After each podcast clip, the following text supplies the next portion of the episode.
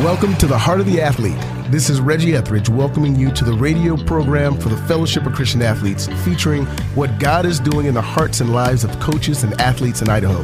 Now, here are your hosts. This week on Heart of the Athlete, we welcome special guest speaker, six-year W N B A veteran, and F C A speaker and motivator from the recent F C A camp. Here's Shawna Mulhaylee. Good evening, everybody. Oh, I love the energy in the room. Man, I, I truly, absolutely love the energy in the room. And with the theme, like, let's go, man, you can't help but get excited. And I'm ex- so ex- stoked and I'm so excited for multiple reasons. But I'm excited because I know when you get hyped like this, something big's about to happen. It's kind of like having your own hype man, you know? Like, like when you walked in to come to F C A, you had the entire huddle leaders give you a tunnel to walk down. You may have got it pelted with water, I don't know, but you had music blaring, you had people yelling your name and screaming because, yes, they wanted to welcome you, but they were like your personal hype people because something big is about to happen. But it's like you have your own hype people, and this is why I know, getting on with the story, that a lot of good things are going to happen, because when you get hyped and you have your own hype people, something big is about to happen, because it's like a foreshadowing of what's to come. This week, some of you are going to have your lives absolutely changed forever. So just be ready. Just be ready that your lives are probably going to be changed in some aspect and regard forever. Some of you are going to encounter the living God in ways maybe for the first time for you, but some of you are going to encounter the living God for the very first time and in a deeper, intimate way than what you've ever experienced. Therefore, that will change your life forever. And some of you are also going to experience freedom from bondage that you've been waiting for for years. Amen? Which also will change your life forever. So when we have all of this hype and all of this excitement leading up to a day with a theme of let's go, with the topic of today, like go big, look out. Look out, because we're going to go big tonight. Did you know that Jesus had a hype man? Jesus had a hype man. He did. His name was John the Baptist. Let me tell you a little bit about Johnny John. So John came to this earth literally with one sole purpose, and his purpose was to declare and make way for the Son of the living God. So John's whole purpose in John the Baptist in his life was to foretell that this Messiah, that this Savior was about to come and save the world. So in the Jewish culture, specifically in that time, we're talking thousands of years ago, that generation after generation after generation, families would tell their own children and their children's children that, hey, we're waiting a Savior literally to come and save us, the Messiah. And so they're waiting.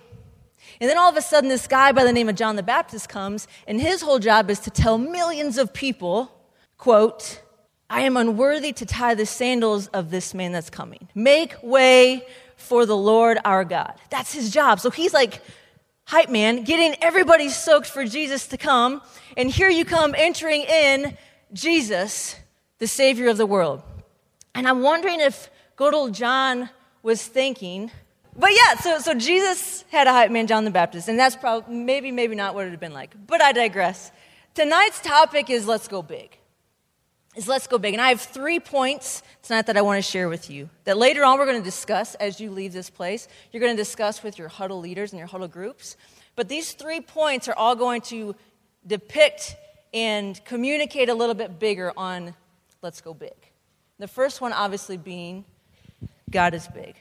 The God that we serve, he's not just, he's not just big. I mean, he is astronomically out of proportion of, of what we can even imagine, perceive, and believe in our own minds. That he has the power to create absolutely anything out of nothing.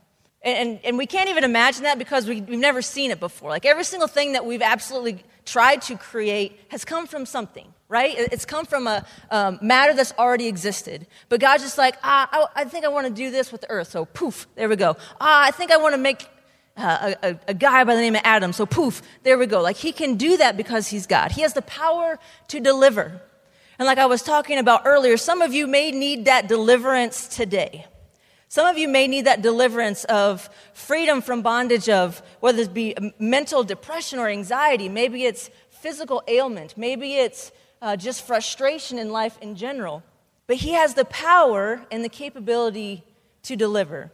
He has the power over sin and death, that not even death can contain him. And this is the God that we serve. And God speaks and things happen. That's how big God is.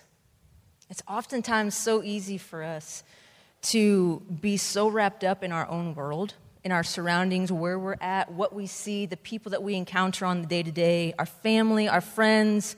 You know, maybe we travel around the, the country, maybe even some around the world, and you can see different things. And that's not really our fault at some point, to some extent. But all we see is our little small way of thinking, our selfish, dare I say, way of thinking. But the God that created us is so big that I can't even start to talk, to comprehend how big all those gal. And I'm not a scientist or an astronomer by any means, but to understand he created that, and it's huge. We're just such a small piece of a small planet in a small galaxy in the whole scope of things. And you may say, that's great and on, and I can comprehend a little bit of how God is, but what does that really do for me? Like, how does that really affect me? Because if I'm real and if I'm honest with you, I haven't really seen him do much for me lately. And I know that some of us in here are probably thinking that because you're like, okay, great, God's big, check, got that box, understand, let's move on, but what does that really mean to me? So I want to give you a little bit more of a personal, practical description of how God really is alive and how that bigness and that power of God has manifested itself in my own life, and he can do the same for you.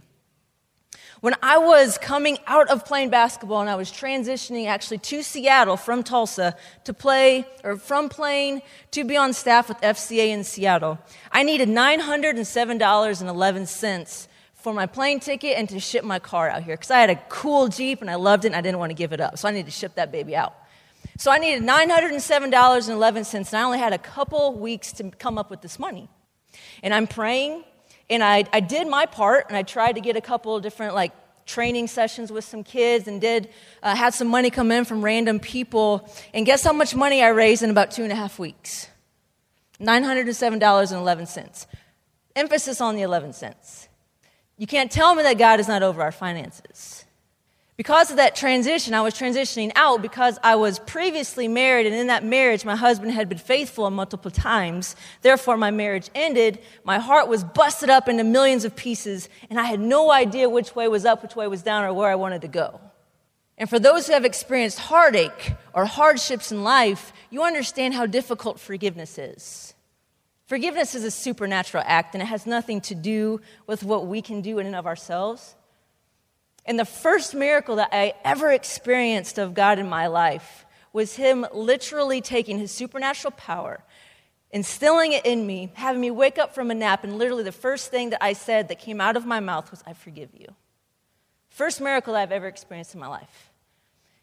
You can't tell me that God's power is not over the brokenhearted. And sometimes we read scripture, and as we read it, it's a book.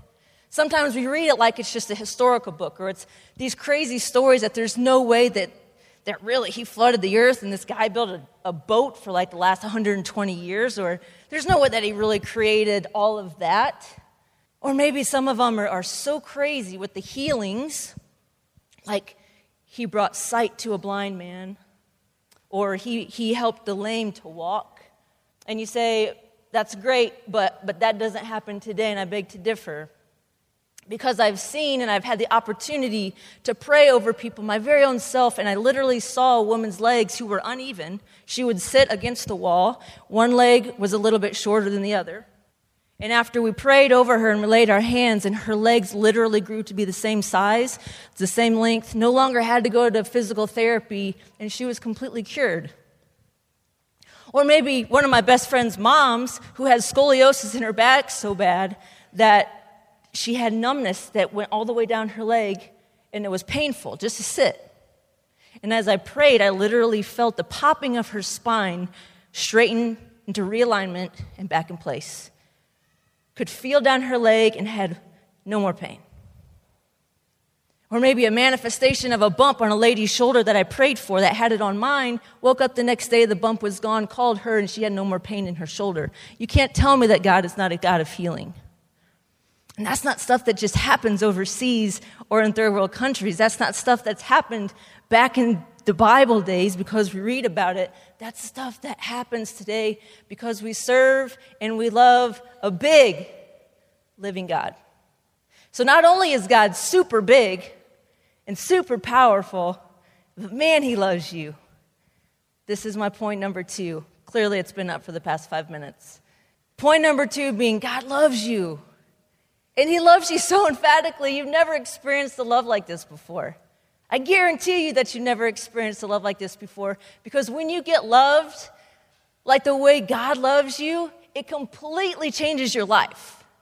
When people think about Christianity, and I say that loosely because it has a lot of negative connotations, when people think about following Jesus Christ personally and intimately, they think about what they no longer are able to do, like it's a boring life. If you know me, I don't do boring. And when you get to know the love of God, it has nothing to do with what you can't do. It's you choose to live a certain way because you're so in love with the God who has loved you first so emphatically. We got it all backwards. It's not about what we can't do, it's what we get to do. And this is like an invitation for every single one in this room that maybe you have accepted a personal relationship with Jesus. Maybe it's just not what you really know to be who Jesus is. Or maybe some of you haven't experienced what a relationship with Jesus is like, and holy crap, it's the best decision you'll ever make. Because the love of God is transformative. The love of God is is so super powerful.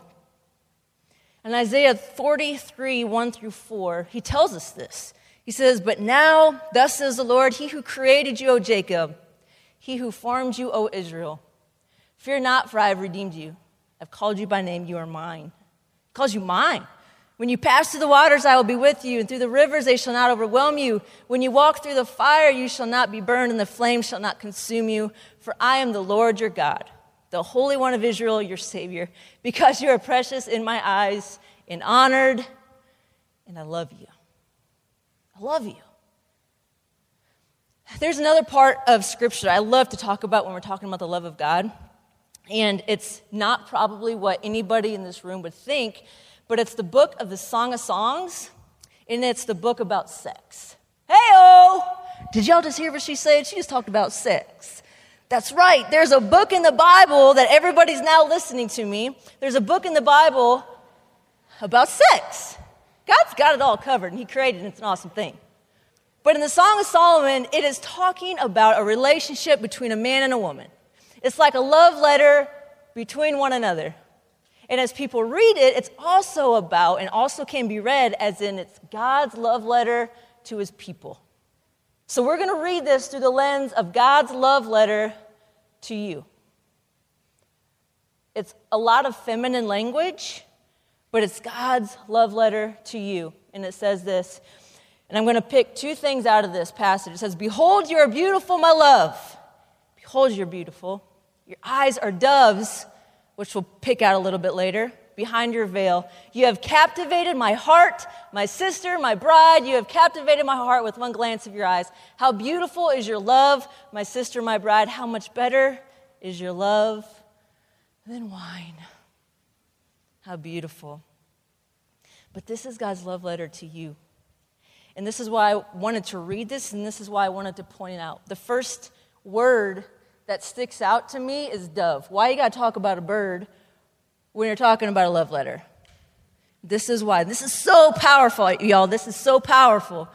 The word dove, the bird dove, is super dynamic because it represents a lot of really cool traits. And when we're thinking about God's relationship to us, this is a bird that is deathfully loyal. And that means this. When you, when this bird finds its spouse, so to speak, when this bird finds its mate, it is a mate for life. It does not wander. It does not stray. It has nothing to do with any other bird, literally until it dies. It's kind of what marriage is supposed to look like.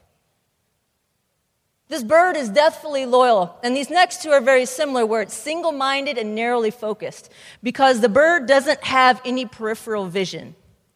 So you know how when our eyes can move in their sockets, they can go back and forth, back and forth, and we have peripheral vision so we can see huge directions? This bird doesn't have that. So when it moves its head, like it has to look every single way, turns its head to see. So when it is focused on something, it is narrowly focused and it is almost blinded to see just straight ahead. This bird is a bird of purity. It is known as the bird of peace. So if you take all of these things and you wrap it up and you literally think of it from the standpoint that this is God's love letter to you, saying that when he has his mind fixed on you, which is always, he's looking at you deathfully loyal. He doesn't think about anybody else. That he's searching after you, and when he looks at you, that's all that he sees because he literally can't see anything else. He's blinded. That when he sees you, he sees you as pure. That when he sees you, it is a relationship of peace. That's how God sees you. And that's how God loves you. All from a bird. All from a bird in Scripture. The second part that I want to take out is this word of bride. Because bride has a different connotation than the word wife. Bride has a different connotation even than the word groom. And this is not exclusive to women. This is all of us. It's just the word bride, because when you think about a bride on her wedding day, and you ladies in the room, I'm sure that you dream about it, and man, when you guys see your bride coming down the aisle, you're just going to be jello and mush. But when you think about a bride on her wedding day, it's all about her. Really? You got to get dressed out to the nines, like the hair done. Some people do the nails, some people don't, but you got a dress on, you're all made up, and when you start walking down the aisle, what does everybody do? Exactly. They don't look around. They're looking exactly directly at her. And when that groom for the first time sees his bride walking down the aisle, he's overcome by emotion because he's looking at her for the first time in this light and in this regard of, man, this is my bride. I want to remember this for my entire life. And, and he says that, if we go back, he says that you are my bride. He calls her it multiple times that you are my bride. And not only does God look at you with all of the acronyms and the, the descriptions of a dove, but he looks at you that like a bride every single time that he thinks about you. Guys and girls. So every single time, this big, this massive, this powerful God, creator of this universe, dominion over death, dominion over sin, when this God chooses to look at you and love you, he is just overcome with emotion. That it's all about you, just like it's all about a bride on her wedding day. You cannot tell me that if you can grasp that kind of love from a God who is that powerful, that that's not going to be life-changing. So not only is God big, God loves you, and he also has a purpose for you. He has a purpose. He has a purpose and a specific plan for each and every one of you that only you can fill. God has a purpose and a plan for you that only you can fill. He has given you gifts. He has given you talents that may be similar to other people, but if you put them all together like you've got them, nobody else has it. That you broke the mold when you were born. Absolutely shattered the mold. You're unique. You're different. You have a purpose, and only you can fulfill that. So I want to stop right here, and I want to take a little bit of a step back. And if you're listening, say, I am. If you're listening, say, I am. I am. Because every single one of you in this room are designed uniquely and different, amen? Amen? So why do we make fun and bully other people? Why do we mock other people and put them down because they're different than we are? When we do that, in essence, we are saying, God, I am mocking you because you made them different than me, and I don't like it. If somebody's different than you, praise God. How boring would this world be if everybody was the same? So if you look different, you should. He made you unique. We don't all have the same skin color. We don't all have the same eye color. We don't all come from the same people. We don't all have the same desires. We don't all do the same things the right or the wrong way. That's the way God has created us. So stop your bullying. Stop making fun of people. Stop the passive-aggressive social media rants that you don't even do face-to-face. Because when you do that, that's basically blaspheming God, saying you made a mistake. Because every single purpose, excuse me, every single person in this room has a purpose. And if you don't like it, you don't have to like everybody. I didn't say that. But you treat them with love and you treat them with respect because God created them that way. Therefore, you love and you respect God because He created them that way. Amen? So we all have a purpose. How the heck do we figure it out? How do you find your purpose? And may I say that's a lifelong adventure. It's something that's going to be ever-evolving, and some of you may already know. Some of you may have, have learned that when you were a kid, and you said, I know from the womb I was going to be a doctor in Guatemala. And some of you may have no idea. I wasn't until I was thirty-four when I found out what my real purpose was in life. It's got to do with what you like to do. It's got to do with what brings you life and joy. It's got to do with the people that you like. It's got to do with the area and location at which you enjoy being around. All those things are part of it. But unfortunately, we're not here to talk and figure out what our specific purposes are so we can then leave this place and know what our destiny is. Sorry, this is not a one oh one philosophy in that, but I do know this. The one thing that I know for sure that is a purpose for every single one of us as believers is that we are God's hype men. We are God's hype men and women. And by that I mean in Second Corinthians five twenty, it calls us to be Christ's ambassadors. And that means that we go before and tell other people about who He is. Because He's coming again. And so it's our job to make sure other people know by how we speak and how we act all about Jesus. I know that one for sure. The other ones are going to be ever-evolving, but I guarantee you that you have a purpose, and only that purpose in which you can fill. As I close, and we're going to, before too long, dismiss to go into our huddles and have huddle time and um, and discuss questions like, what does going big mean to you? What does that look like to you? Discuss how this awesome, powerful God can love me so small individually but so intimately.